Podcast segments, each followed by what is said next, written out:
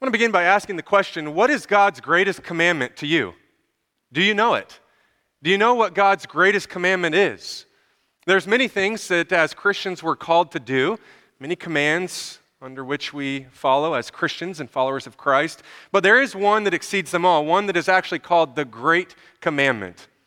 In Matthew chapter 22, Jesus is asked this very question by some Pharisees with ill will. What's interesting is in Matthew 22, he could have said a lot of things. What is the greatest commandment? He could have said, well, go to the Ten Commandments, and it's the first. He could have said, well, they're all equally important because all commandments, well, they come from God. But that's not what he said. In Matthew chapter 22, by way of introduction this morning, we see this scenario in verse 34. It says, When the Pharisees heard that he had silenced the Sadducees, they, they gathered together. And one of them, a lawyer, asked him a question to test him Teacher, which is the greatest commandment in the law? And Jesus doesn't skip a beat. Verse 37 He said to him, You shall love the Lord your God with all your heart, with all your soul, with all your mind. This is the great and first commandment. And the second is like it you shall love your neighbor as yourself. On these two commandments depend all the law and the prophets. What Jesus answers with is a statement that is profoundly true and ironically piercing to the men asking the question. You see, they were trying to trap him, but Jesus turns it on, on them and says, The very thing you're asking is what you are missing, Pharisees. So I want to ask us today do we love? Do we love? How are we doing with the greatest commandment of them all? Grace Church, I know that we love. I know that, like Peter, we could say, Lord, you, you know that we love you, but my concern is that sometimes we know the right thing, and yet we do not always do. So I want us to turn over, grab a Bible if you have one, and turn over to 1 Corinthians chapter 13. Matthew, Mark, Luke, Acts, John. Matthew, Mark, Luke, John, Acts, Romans, and 1 Corinthians. There's a Bible under your seat, or if you brought one, meet me over in 1 Corinthians. We're going to look at 1 Corinthians chapter 13, verses 1 to 7 this morning, in what is often called the love chapter right? The chapter on love. Some have said this is the greatest chapter that the Apostle Paul ever wrote. Now, just a little bit of a running start for our context here. We're sandwiched in between chapters 12 and chapters, chapter 14. This section is on spiritual gifts, right? Paul is writing because the Corinthians were jacked up in many ways. And one of the ways they had jacked things up was in their view and their misuse of spiritual gifts. And so he writes to correct their view on spiritual gifts. And in chapter 13, he's talking about the heart that is behind it. What must be the guiding uh, motive in the midst of using our spiritual gifts in the body? Now, just a quick refresher on spiritual gifts. If you are a Christian, that is, if you've turned from your sin and repentance and embrace Christ in faith, then you have the Holy Spirit of God living within you. Christians, don't don't grow dull to that fact. The Spirit of God lives in us as Christians. Now, with that, riding the coattails of that, in, in part of this indwelling, is the fact that you have a spiritual gift. You have been given a gift by the Spirit of God, an endowment, an entrusting of spiritual gifts. And these spiritual gifts are meant for one purpose. Look at 1 Corinthians chapter 12, verse 7. To each one, he's given a manifestation of the Spirit for the common good for the common good. Spiritual gifts, then, are meant for the body. Just as in chapter 12, verse 12, it says, Just as the body is one and has many members, and all the members of the body, though many, are one body, and so it is with Christ. He goes on to say, one spirit, one body, etc. So we are one, and yet each have been given different gifts that work together to build one another up. This is what we understand from the Bible about spiritual gifts. However, like our church today, in the Corinthian church, there was an ungodly emphasis on certain gifts. Hear what I'm saying? An ungodly emphasis on certain gifts in exchange for the essential quality that would produce true unity in the body of Christ. What do you think that one essential quality is that they had exchanged? It's love. It's love.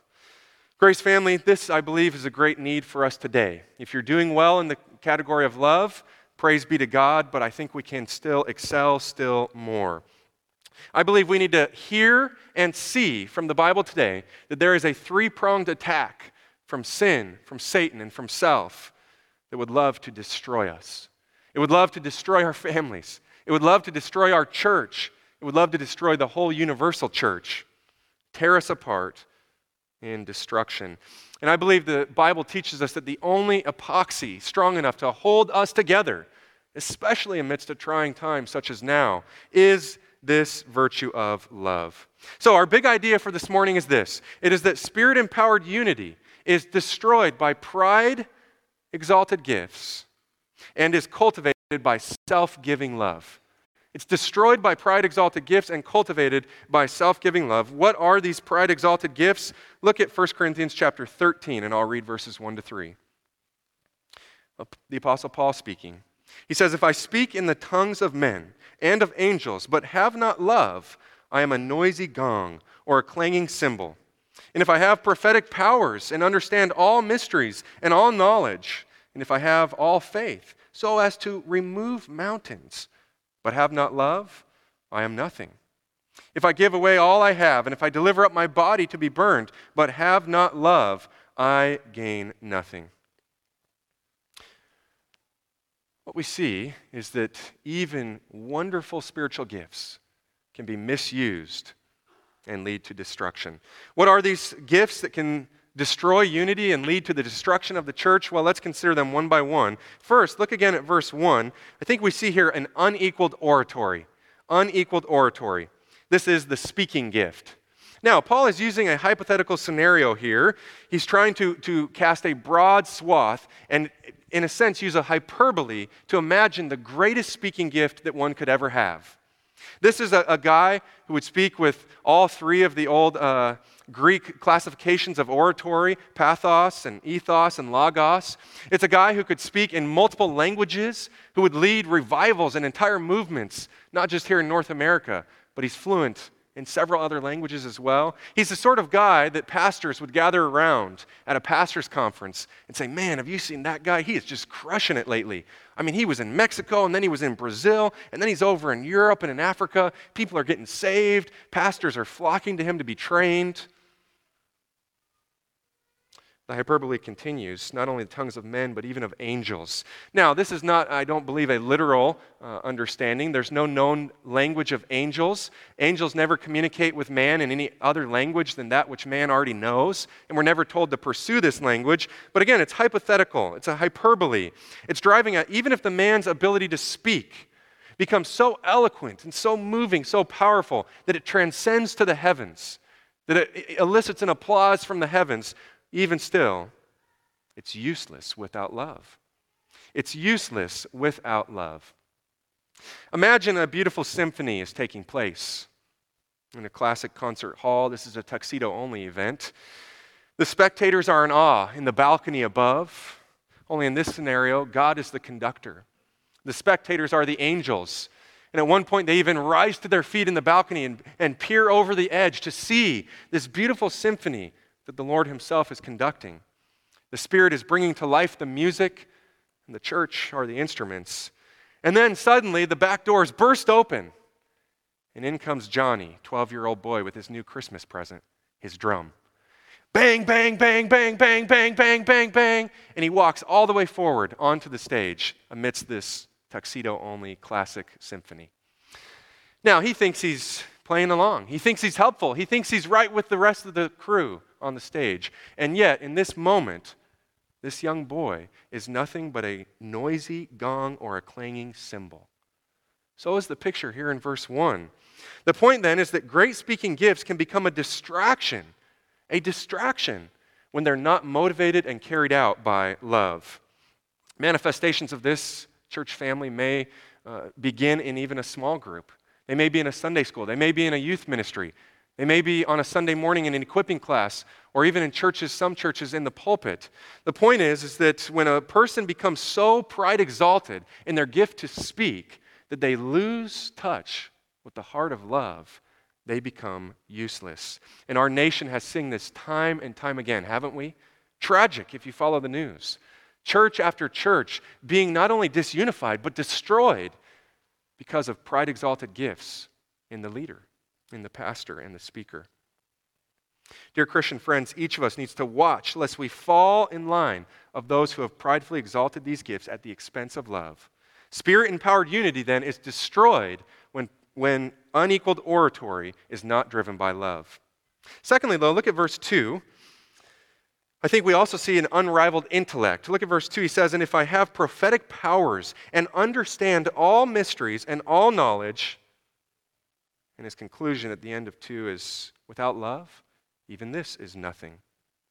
Have you been around people who have an incredible faith in God, right? This undeniable faith that is uncompromising, unswerving, unmoved. Maybe even some of those people that sometimes you're around and you kind of start to feel bad about your own lack of faith, your own lack of commitment. Like, man, this guy is just serious. He's disciplined and committed, and I got to get my act together. Well, we've all probably witnessed this. And on the positive side, we've witnessed people who have persevered in faith amidst just excruciating trials, very difficult circumstances, and yet their faith shines forth. In the Old Testament, Daniel is the prophet that comes to my mind. Daniel and his three friends, they were plucked out of their home, plucked out of their city, taken away from their country, moved a thousand miles to another place, just as teenage boys, and popped into a pagan culture with a pagan king and all the pressures that come with that. And yet, Daniel and his three friends, they show, they show an undeniable faith that never compromises. But here's now where Paul stirs the pot. The feathers are ruffled. Even when one has a, has a faith that is as great as Daniel, and yet it's not driven by love, he's nothing. He's nothing. The text says, even if a man can move a mountain, but does not have love, he's nothing. Therefore, spirit empowered unity is again destroyed by undeniable faith when there is no love. Next, if you continue in verse 13, he says, If I have all faith so as to remove mountains, but have not love, I am nothing. And I want to jump back to the beginning of verse 2. He says, If I have prophetic powers, understand all mysteries, all knowledge, and if I have all faith so as to remove mountains, I, uh, ha- I have not love, I am nothing. Guys, this is not only an undeniable faith, but also an unrivaled intellect. Okay? This is the one who has perfect understanding of systematic theology. He has a keen ability to biblically counsel. He's got wisdom when it comes to Bible issues. He's the Bible answer man. He's great in counseling, evangelism, maybe even some form of ministry. And yet again, this unrivaled intellect, when there's no love, is actually useless. Just like the one with the undeniable faith, so too the one with an unrivaled intellect, where it's not driven by love, is actually, in verse 2, nothing nothing. And so you see, there's great gifts that the Spirit of God gives to all of us, whether it is the speaking gift, whether it is the intellect gift of understanding mysteries and all knowledge, whether it is the gift of undeniable faith. These things, when not motivated and driven by love, are actually not only neutral, but they're counterproductive to the Spirit empowered unity that the church is to be living in. Unrivaled intellect, undeniable faith, both destroy unity when there is no love. Look now at verse 3, and this one is shocking. He says, If I give away all that I have and deliver up my body to be burned, but have not love, again, I gain nothing. This then is unbelievable philanthropy. Now, if you've ever been the recipient of a gift, it is humbling, right? Probably appreciated, but humbling. And on the flip side, if you're ever the giver of a gift to someone, it's a great joy to give people and to bless people. But I want you to imagine for a moment you decide, I'm going to go all in. And you start by selling your TV, pawn it off. And then you sell all the furniture in your living room. And then you sell your bed. And you begin to liquidate your cars. And you say, you know what, honey, I think we need to sell the house. All cash. You know what, I think we need to empty our checking accounts, our savings accounts, the 401k, cash it out. Any sort of financial stability we have, I want to put it all in a pot. And what we're going to do is we're going to give it. We're going to give it to the Lord's work. We're going to give it to the Lord's cause. I mean, that'd be unbelievable. That'd be unheard of. And yet, dear friends, again, according to the Word of God, even this an unbelievable act of philanthropy without love gains this person nothing. it is no help in the cause of Christ and moving the mission of the church forward. If you are a great giver, then we praise God for you. But without love, even a great giver can be a source of division in the unity that the church is meant to experience. To say it another way, spirit empowered unity is destroyed by unbelievable philanthropy when there is no love. Well, fifth and finally, from these, these three verses, we see unyielding martyrdom. Unyielding martyrdom. The word martyr means witness, and we know through church history many were bold witnesses for the cause of Christ. Many were beaten and stoned, even burned at the stake for the cause of Christ. Their faith was incredible, which is a good rhetorical question for us to consider. Am I willing to take this thing to the grave? But there were some scenarios, like many things, where a good thing can be turned bad. Some scenarios where people wanted to do this to make a name for themselves. They wanted to be in the collection of heroes of the faith that parents read to their children in the nighttime. They wanted to be able to boast, whether boasting of their persecution, boasting of their suffering, boasting of what they've done for Christ overseas or wherever it may be, or even having people boast on them and about them when they're gone. Well, I can tell you one thing if this is the heart in our sacrifice, if this, is, if this is the heart in the great faith that takes a person even to the point of martyrdom, there will, no, there will be no boasting in the end. The point is that even tireless sacrifice, unyielding martyrdom, will be rendered as a zero sum gain when it's not motivated by love. You see then the centrality of love amidst the unity in the body of Christ. Spirit empowered unity is destroyed by unyielding martyrdom when there is no love. At the end of the day, no one really cares about our gifts. no one really cares about what gifts you have and how awesome you are at using it. No one cares if you're a great administrator or if you're a great preacher or if you're a great evangelist or if you're a great counselor. The point of giving gifts and being given gifts is actually to use them in service to others. To say it simply, friends, it's not about me and it's not about you. It's about Christ and the unity that we're after in the body. So we find that good things, and these are all good things, virtues, spiritual gifts, even, good things can be turned bad when not driven by love. So how do we how do we move forward? This is kind of the bad news, right? That's that's not exciting, although it's it's good for us to hear. What though is our path forward? How do we walk a new path of creating a culture within the church that is healthy, loving, and growing rather than destructive. And I think we're on this path, but I'm encouraging us to excel still more. The answer comes in verses 4 to 7, and I'll summarize it by saying it's by self giving love. By self giving love. Rather than falling into the trap of pridefully exalting certain gifts, the scriptures call us to a spirit empowered unity that is cultivated by self giving love. Look at verse 4. Paul continues. He says, Love is patient, love is kind. Love does not envy or boast, it is not arrogant or rude, it does not insist on its own way, it is not irritable or resentful, it does not rejoice at wrongdoing, but rejoices with the truth. Love bears all things, believes all things, hopes all things, and endures all things.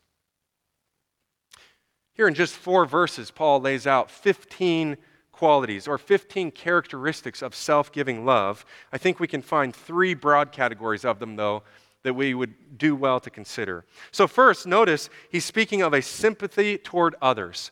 Self giving love is sympathetic toward others. And the first word that he uses there in verse 4 is the word patience. Patience. Patience is the idea of being long suffering, it's, it's the opposite of being quick to explode. It's having a long fuse. Now, just with my childhood growing up, when I think of a long fuse, my mind takes me back to Wile E. Coyote. Always trying to catch Roadrunner, always designing some sort of contraption, and it always turns on himself, right? But one of the things he would do is he would stretch out a fuse, and you remember, it'd go over the river, it'd go across the road, it'd go up the canyon side, and he'd be waiting from his perch, ready to explode the dynamite stick that's way down the line, and somehow it would go wrong, and he would never catch him. Well, again, I just use that as an illustration to ask this question How long is your fuse? How long is your fuse with those who are closest to you? With your spouse, with your kids, with your siblings and your parents. The Spirit of God calls us toward a patience, which means that we have a long fuse to get angry, and that guess what? Even as it whittles down, we restretch it back. We restretch it every time, lengthening the fuse of our patience, lengthening the fuse before an explosive act of anger. To be patient is then to continually restretch the fuse time after time after time. The heart of a patient person is the heart that says, I'll take anything. I'll take anything from others. I'm going to absorb anything. That's patience. And friends, this is the only way. The only way to what? The only way to unity. Imagine if we were all on each other's case all the time. If there was no patience in the church, I, for one, would not do well, right? I, I require grace and patience at times. And I think if you're honest, so do you. Consider when people are patient with you, what a wonderful blessing that is. And then I'll actually direct your eyes vertically to consider how patient God is with you. Oh, He is such a patient Father, isn't He? So thankful for the patience of God in our lives to allow us to grow slowly over years and even decades in our faith. He is patient, and therefore we must also be patient. But this is not something we can just muster up. We can't just dig down deep and say, ah, I'm going to be more patient today. No, it's actually in Galatians 5, verse 22, a fruit of the Spirit. So again, we're back to where we started. Spirit empowered unity is cultivated by patience, which is actually a spiritual fruit that comes from walking in close step with God. We will offend one another. Let's just agree right now. We will offend one another. But as part of that, let's also agree to forgive one another, to extend grace to one another, and to be patient. Verse 4, the second aspect of this sympathy toward others is kindness. Kindness. This, on the flip side, is the heart that says, I will give anything to others. Patience is, I will take anything from others. Kindness is, I will give anything to others. It's this inner quality that desires to be a blessing to other people. Right? And in fact, Jesus, I believe, speaks of this kind of kindness in Matthew chapter 5 within this Sermon on the Mount in verse 40 when he says, If anyone would sue you and take your tunic, let him have your cloak as well. If anyone forces you to go one mile, go with him two miles. Right? There is a kindness that its, that its giving is not extended, or its, its limit of giving is not reached. It extends the limit of giving more and more and more. This kind of kindness begins in the home, right? Right within your own home with your immediate family and overflows into the church and even the world as well. In fact, I think often about this verse in Galatians chapter 6 when he says in verse 10 So then, as we have opportunity, let us do good to everyone, and especially to those of the household of faith. I believe as a church, as a witnessing community that represent the Lord Jesus, we should be people who are marked by kindness Again, kindness with our family, with our church, but even with the community. So it's worth asking are you a kind person? Do your friends view you as a kind individual? It's rare. Kindness is rare today.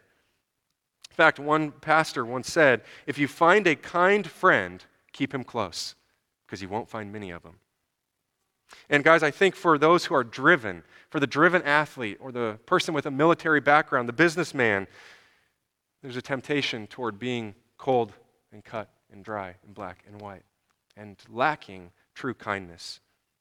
But again, within our context, remember the point spirit empowered unity is cultivated by a sympathy toward others, which expresses itself in patience and also in kindness. The next big category in 1 Corinthians 13 is a selflessness toward others, being selfless toward others. And really, these several qualities here in verses 4 and 5 and 6, they really hit at the vices of our own heart, right? They're going to expose, I think, some things in our own heart. One man said, If there's no enemy within, the enemy outside can do us no harm. As is often the case, we are our own worst enemy.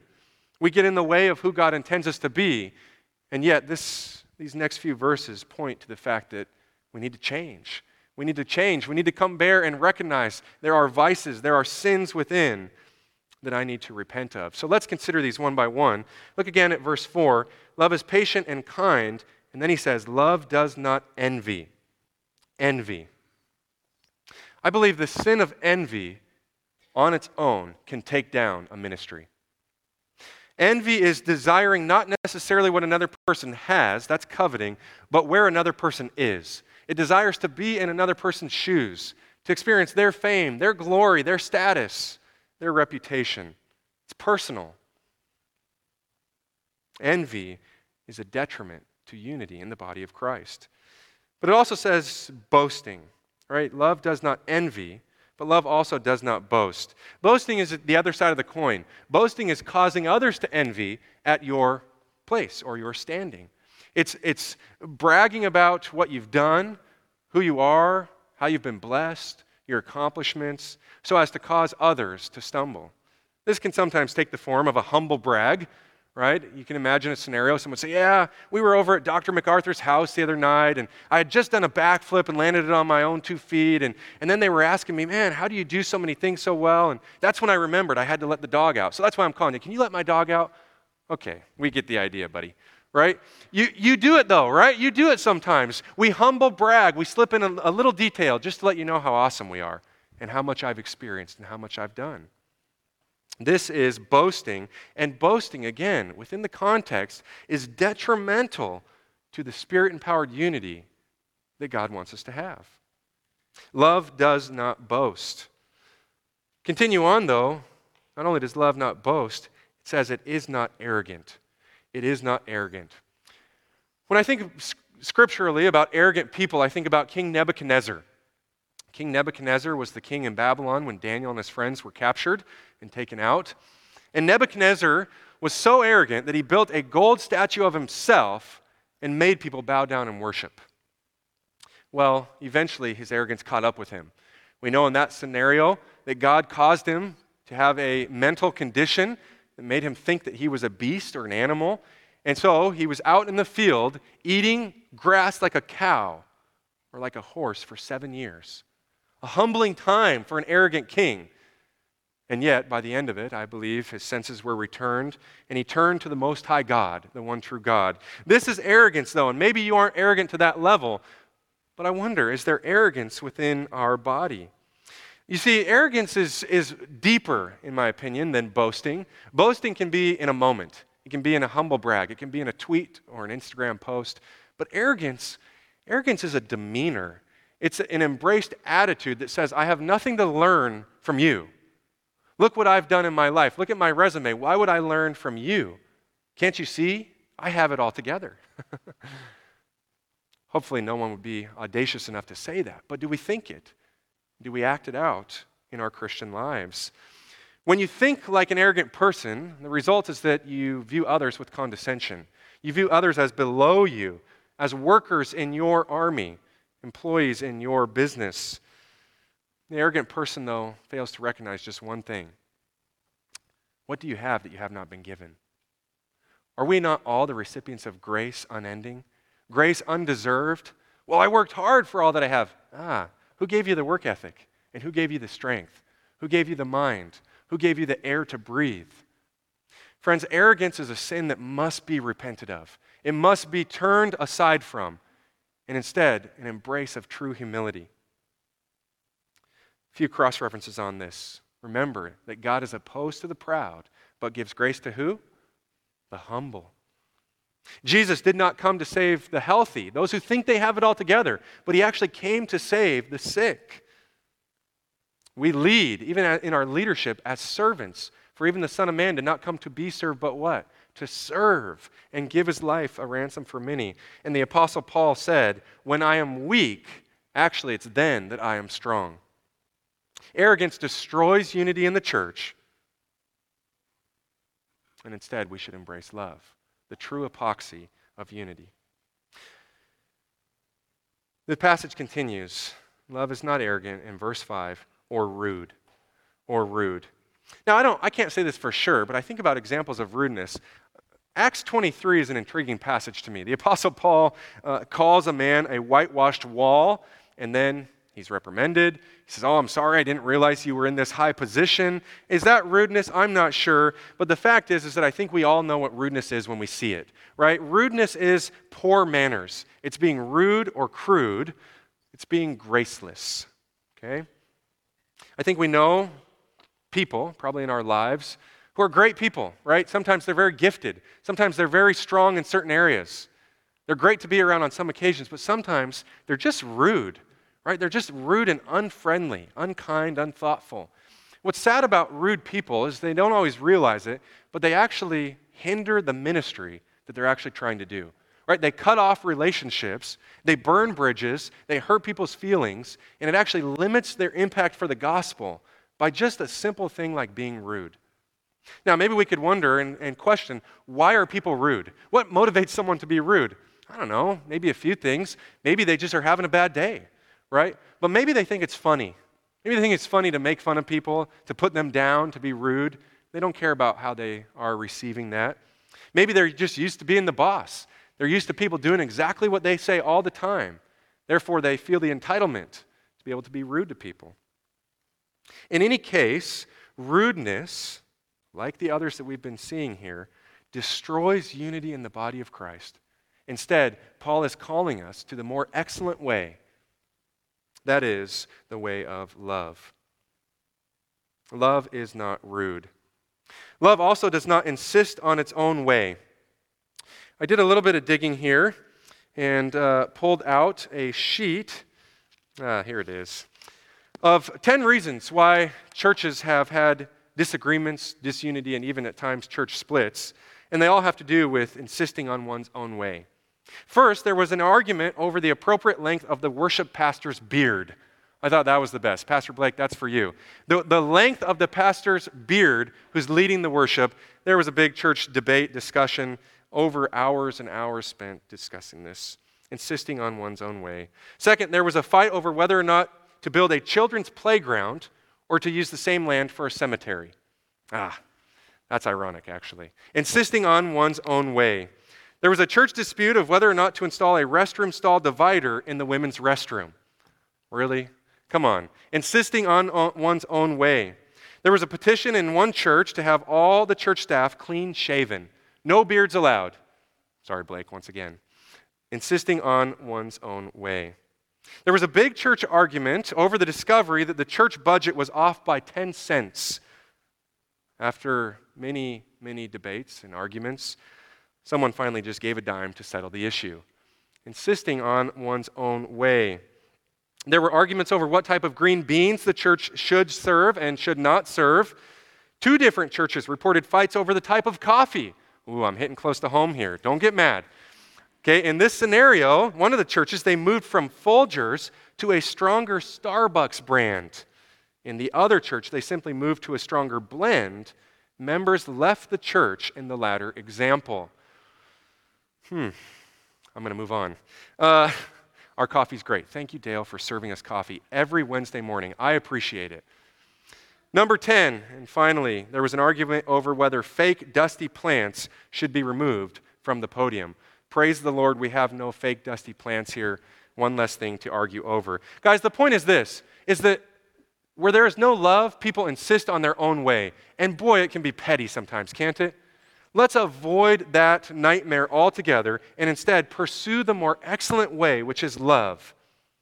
One commentator said this he said, Cure selfishness, and you've just replanted the Garden of Eden.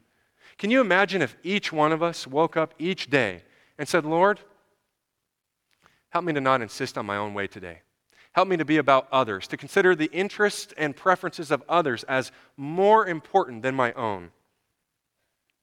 Here's the point, guys it's possible to use your spiritual gift, but to do so in a selfish way where you're oblivious to the needs and interests and wants of others. So, just a few questions here. Are you the one that always has to be right? Are you the one that always has to insist on your own way? Do you struggle when someone else's idea is presented in opposition to yours and the majority actually goes with that idea?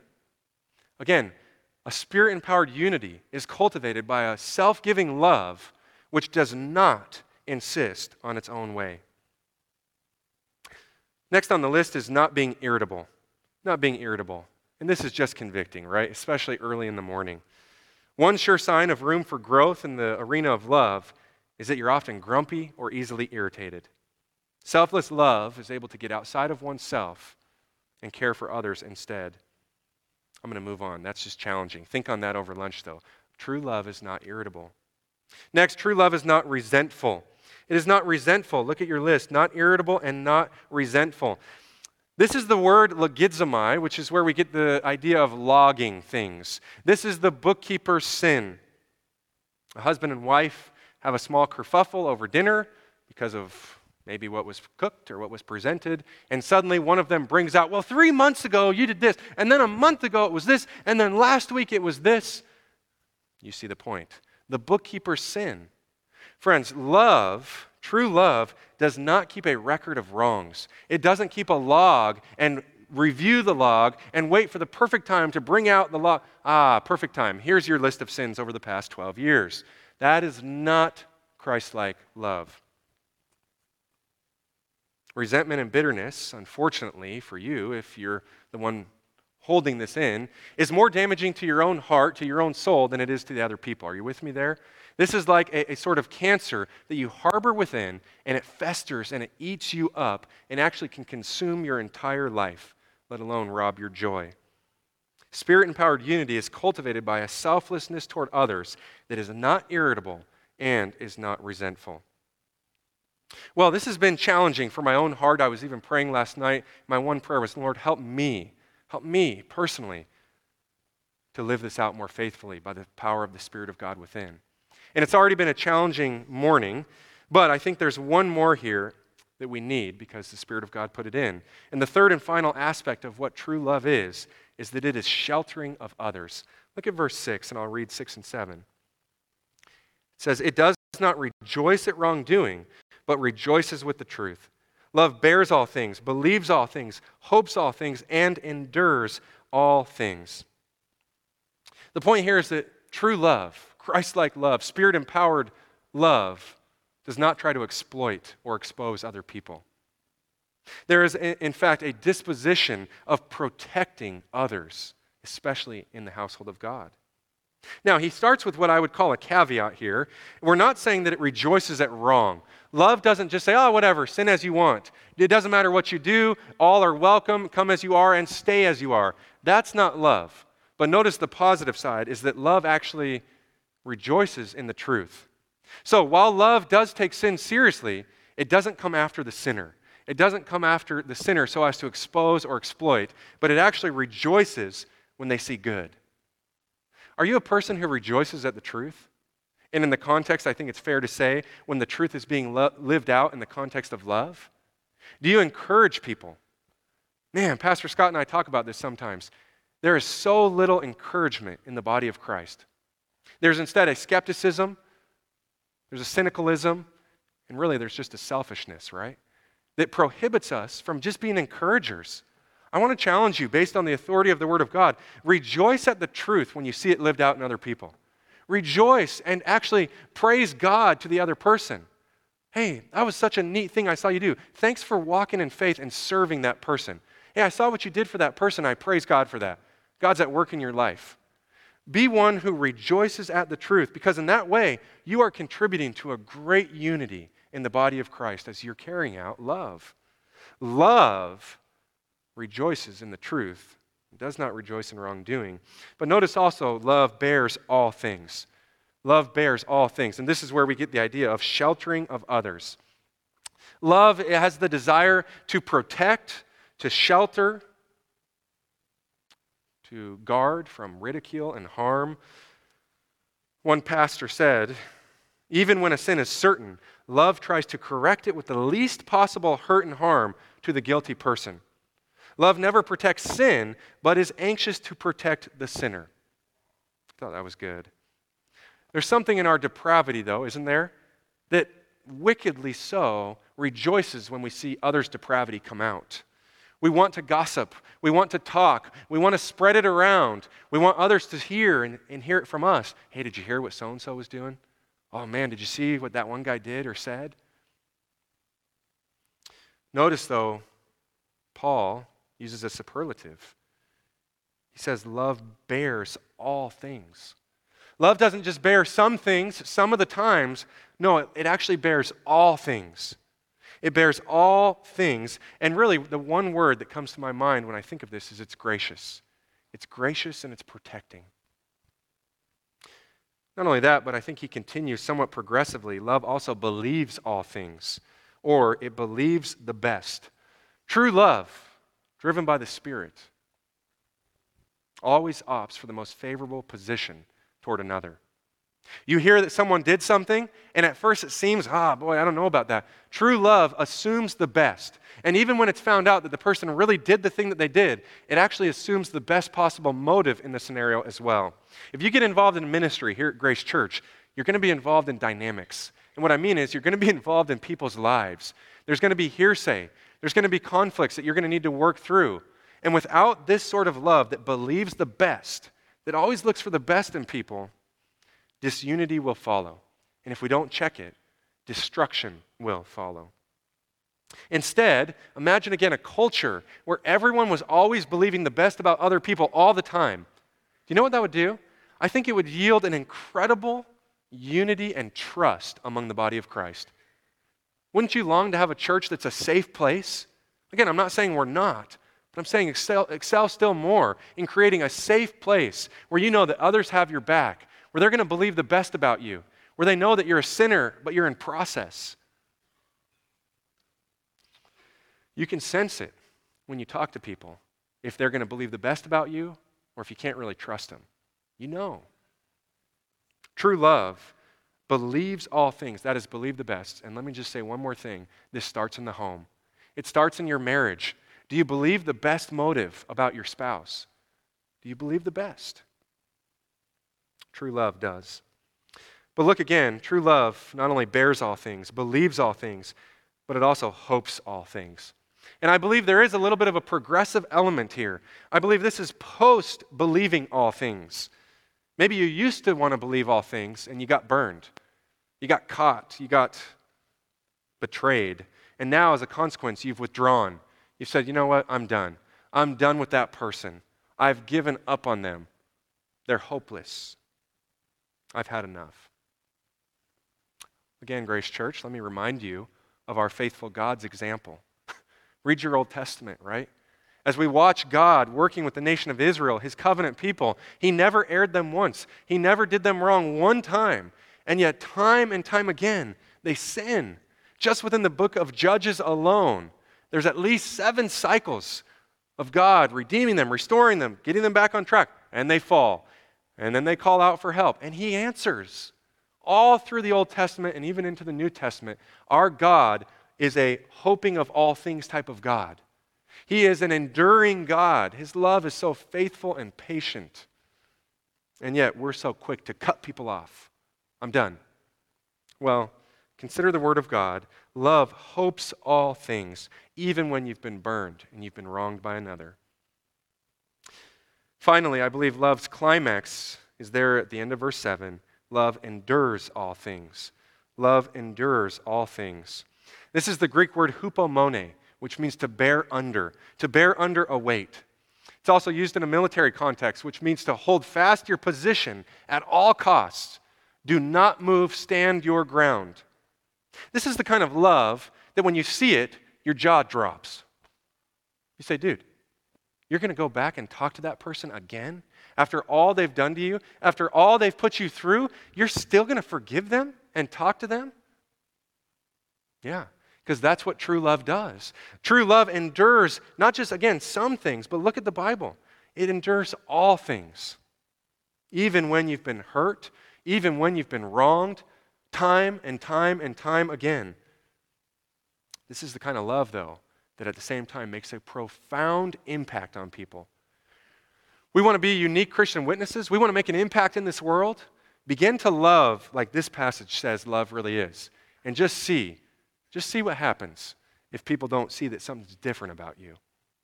This, I think, is the hardcore test of how mature a Christian really is. Do you love with an enduring love? Spirit empowered unity then is cultivated by the sheltering of others which is seen in bearing, believing, hoping, and enduring. So, this is our passage. I want to ask, what's our takeaway for this morning? Maybe the Spirit of God is already prompting your heart and exposing areas where you need to change. If that's so, praise be to God. Don't run from that. That's a good thing. Be humble, confess your sin, repent, and turn to Christ to help you to be more loving. But I want to just summarize a few other things that I think would be good for us to think about as takeaways here this morning. The first is that I believe we need to reevaluate our spiritual gifts and the use of our gifts in order to be in line with God's purpose for gifts. Guys, again, gifts are not everything. Spiritual gifts are not an end in themselves. As I noted earlier, people really don't care how gifted you are. Instead, we ought to reconsider and think about, Lord, how can I just be part of what you're doing in this body? How can I help edify, right? In, in, in midst of equipping the saints, how can I be part of that process to help edify the body? How can I help cultivate unity within the body? So, are you using your gifts? And if so, are you driven by love in the use of your spiritual gift? But second of all, I think we need to take away the fact that the virtue of true love, true Christ like love, is indispensable. I've titled this message, When the Greatest of These Goes Missing. I got that from the end of this chapter, verse 13. He says, Now faith, hope, and love abide in these three, but the greatest is love. And guys, I, I just don't want us to miss. My heart, just for myself and for our church, is that we don't miss this greatest of these, this one great thing that was also the greatest commandment, which is to love. The virtue of true Christ like love is indispensable and should be pursued as the greatest of these. You know, what? it's an interesting thought. 1 John 4 8 tells us something about God. It says what? God is love. We know from Hebrews chapter 1 and other passages that Jesus Christ was the exact representation of God's nature. So if you want to know what God is like, look at the life of Jesus. What we see in the life of Jesus is that he was the full embodiment of this kind of love, don't we? Consider reading verses 4 through 7 this way, and read along with me. Jesus is patient. Jesus is kind. Jesus does not envy or boast. He is not arrogant or rude. He does not insist on his own way. Jesus is not irritable, irritable or resentful. He does not rejoice at wrongdoing, but rejoices with the truth. Jesus bears all things, believes all things, hopes all things, and endures all things. Praise be to God. But now I think the challenging aspect, again, I'm considering we ought to pursue this sort of love, is now plug your name in this passage. How does it fit? Is it true characteristically? And if not, what do you do? Well, again, guys, we can't just crank this out. You can't just go home today and say, Oh, I'm just going to love better. I'm just going to be a better lover of people. It's good desire, but frankly, we don't have the right stuff, right? We, we're not even able to do this on our own. So, the first step to living out this kind of love and experiencing the kind of unity that God wants in the body of Christ, the first step is to come to Jesus in humility and in faith and repentance. If you've never surrendered your life to Christ, if you've just been a churchgoer all your life, you've known about Jesus and you've been around the fringe, but you don't have a personal relationship with Him, then your first step in application of this message is to bow down and worship the one true King, maybe for the first time. To say, Lord, I'm a sinner. Will you forgive me? I want forgiveness and I want to follow you. I want you to be the point of my life. And he will by no means cast you out. He says, Come to me, all who are weary and heavy laden. That's your first step. Now, if you're in Christ and you're recognizing here this morning, my love is actually dull, my affections are lackluster, what do I do? Really, it's the same process. We come to Jesus and we lay ourselves bare and we say, Lord, forgive me. I'm a sinner. I'm selfish, and I do not love like you call me to love. But now, Lord, by the power of your Spirit, would you do a work in my heart and allow me to begin to walk in the Spirit, to exude a fruit of the Spirit that is unique, God, I pray that I would be a better lover of people and a better lover of you. Guys, that's the takeaway. This second takeaway is to pursue this indispensable quality of love, but we do, th- we do so through the power of the Spirit, not in our own flesh, not in our own strength. It is my hope and prayer that this church would, as we continue to grow, that we would also grow in this one indispensable quality, this quality of true Christ like love, and that as such, we would experience such a unique and profound unity that the outside world goes and can't hardly believe it. Are you with me in that?